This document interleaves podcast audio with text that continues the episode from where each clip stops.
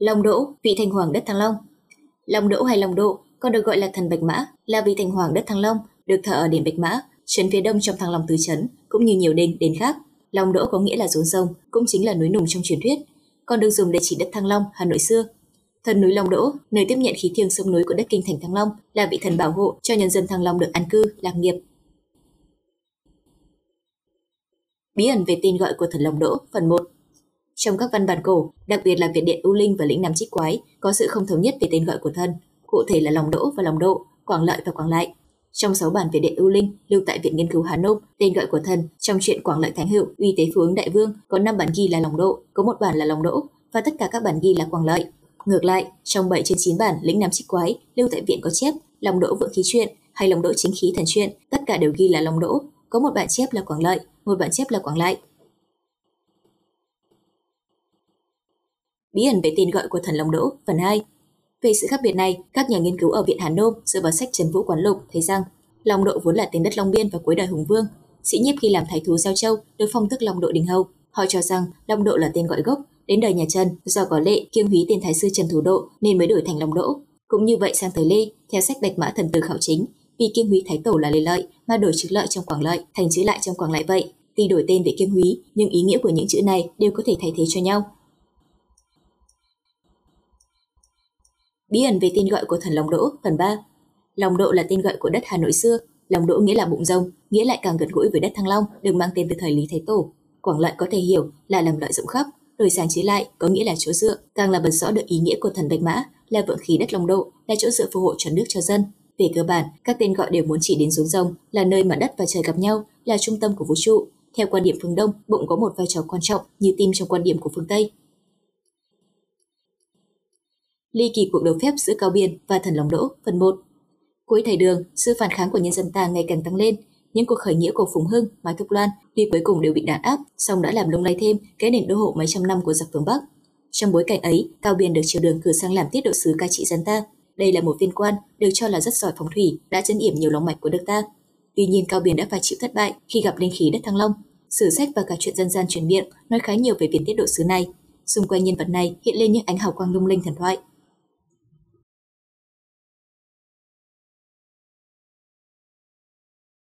ly kỳ cuộc đấu phép giữa Cao Biên và Thần lòng Đỗ phần 2. Người ta truyền rằng sau khi đã yên vị chức tiết độ sứ ở An Nam, Cao Biên bèn cưới chim thân đi khắp nước Việt để xem hết các phục địa.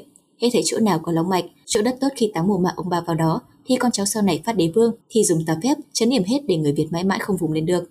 Nào là chuyện vãi hạt đậu thành binh lính, nào là việc trồng cây, đào hào để phá long mạch. Các câu chuyện cổ tích thần thoại thì luôn luôn hấp dẫn về sự tài phép và luôn được người kể theo dệt thêm, cho nên lại càng lung linh, huyền ảo.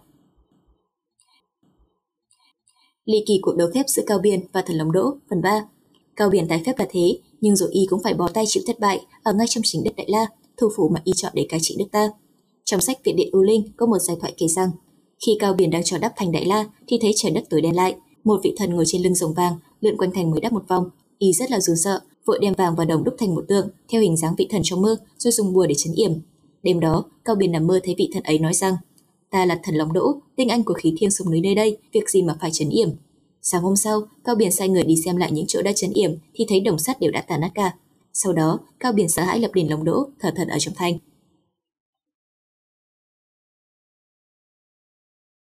Giai thoại về thần lòng Đỗ và Hoàng thành Thăng Long Đến đời Lý Thái Tổ, khi vua rời đô về Đại La và đổi tên thành Thăng Long, vào năm 1010, muốn mở rộng phủ thành nhưng đắp xong đều bị lở, bèn cử người tới cầu thân. Đêm đó vua nằm mộng, thấy thần đến chúc mừng, rồi dặn nhà vua cứ theo dấu vó ngựa đắp. Có con ngựa trắng từ đền đi ra, đi theo hướng tây, vòng về hướng đông, trở về điểm xuất phát rồi biến vào đền. Nhà vua y lời thần, bèn cho đắp thành xây lũy theo vết chân ngựa để lại, xây đến đâu chắc đến đấy. Lý Thái Tổ xây tặng một con ngựa trắng để thờ và ban sắc phong cho thần, làm quốc đô định bang, thành hoàng đại vương, tức thành hoàng của cả thành Thăng Long. Ngôi đền này vì thế cũng được gọi là đền Bạch Mã. Giai thoại về thần Long Đỗ và Hoàng thành Thăng Long phần 2 Đến đời Lý Thái Tông, cho mở phố chợ về cửa đông, dân cư buôn bán tấp nập, chén chúc viên náo, sát tới tận bên đền.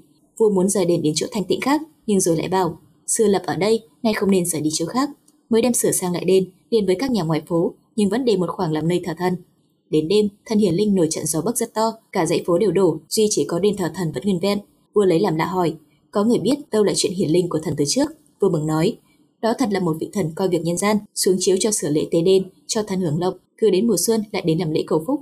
Vua lại sắc phong thần, làm quảng lệ vương. Ở phố chợ cửa đông, ba lần phát hỏa, các nhà trong phố đều bị cháy, duy chỉ có chỗ đền thờ thần, lửa không bao giờ lấn tới.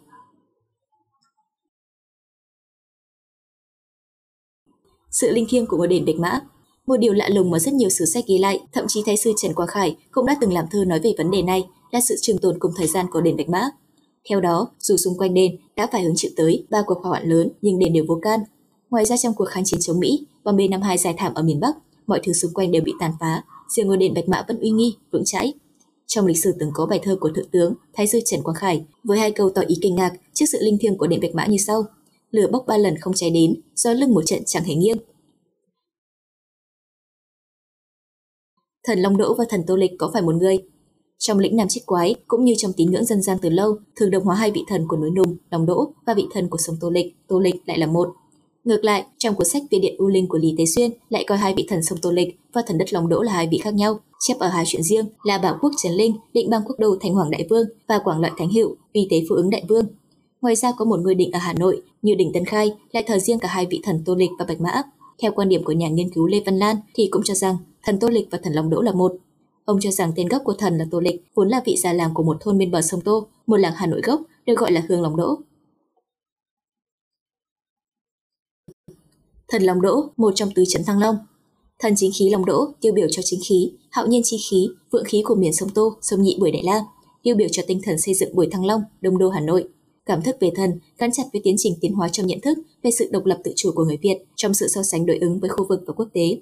Thần chính khí Long Đỗ, Bạch Mã Đại Vương, huyền thoại và hiện thực đan xen vào nhau, tạo ra một bức tranh lịch sử sinh động rất đáng để cho mỗi chúng ta, những người con của Hà Nội nói riêng và những người con đất Việt nói chung, suy ngẫm và cống hiến cho mảnh đất ngàn năm văn hiến.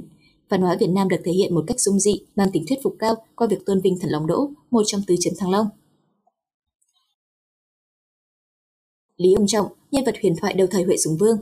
Lý Ông Trọng tên khác là Lý Thân, là một nhân vật hư cấu được ghi lại trong một số sách lịch sử. Di tích cổ thờ tự ông là đình chèm ở phường Thủy Phương, quận Bắc Từ Liêm, Hà Nội, trong đình có các bia đá ghi chép lại lịch sử và nhân vật, đồng thời từ hai pho tượng đồng lớn, một là của thượng đẳng thiên vương Lý Ông Trọng, pho tượng còn lại là của bà vợ Kiệu Hoàng phi Bạch Tĩnh Cung, con gái của Tần Thủy Hoàng. Di tích đình còn nguyên vẹn, kiến trúc rất đẹp do thợ tay nghề cao xây dựng.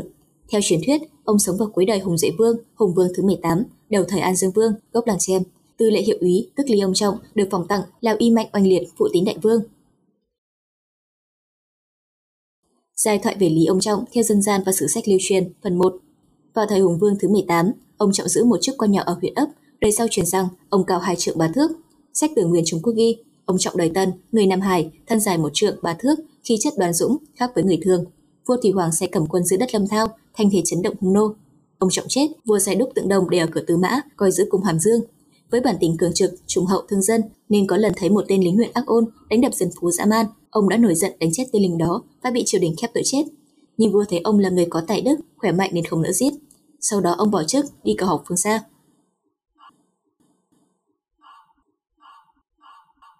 Giai thoại về Lý Ông Trọng theo dân gian và sử sách lưu truyền, phần 2. Đến thời Thục An Dương Vương, ông là một tướng dọi giúp vua và được cử đi sứ nước Tân. Bấy giờ nhà Tần hay có nạn giặc hung nô đánh phá phía Bắc. Tuy Tần Thủy Hoàng đã cho đắp vạn lý trường thành nhưng vẫn không yên. Nhân có tướng tài của nước Âu Lạc là Lý Ông Trọng sang sứ, nên vua Tần ngỏ ý mời ông giúp nước Tân trừ giặc hung nô, phong ông làm vạn tín hầu. Ông Trọng cầm quân ra giữ đất Lâm Thao, vùng cảm tốc Trung Quốc hiện nay. Hệ quân hung nô kéo đến bao nhiêu là bị đập tan bấy nhiêu. Giặc hung nô kinh sợ và từ đó không dám xâm phạm đến ải nhà Tần nữa. Vua Tần hết sức không phục, phong tước cao, thưởng hậu và gả cả công chúa cho Lý Ông Trọng, muốn lưu ông ở lại Tần lâu dài. Sau đó một thời gian, Lý Ông Trọng nhớ quê hương, xin vua Tần cho về nước nghỉ ngơi. Giai thoại về Lý Ông Trọng theo dân gian và sử sách lưu truyền, phần 3. Khi biết tin Lý Ông Trọng đã về nước, quân Hùng Nô lại kéo sang đánh Tần, vua Tần lại sai sứ sang Âu Lạc mời ông Trọng. Ông Trọng không muốn đi nên vua Thục nói rằng ông đã mất. Vua Tần bất đắc dĩ phải đúc một pho tượng đồng khổng lồ hình lý ông Trọng, bên trong rỗng chứa được mấy chục người, có máy giật để cử động chân tay như thật, đặt ở cửa kỳ Mã, kinh thành Hàm Dương. Giặc hung nô ngỡ là ông lại sang Tân nên không dám xâm phạm nước này. Từ đó người phương Bắc thường gọi những pho tượng lớn là ông Trọng.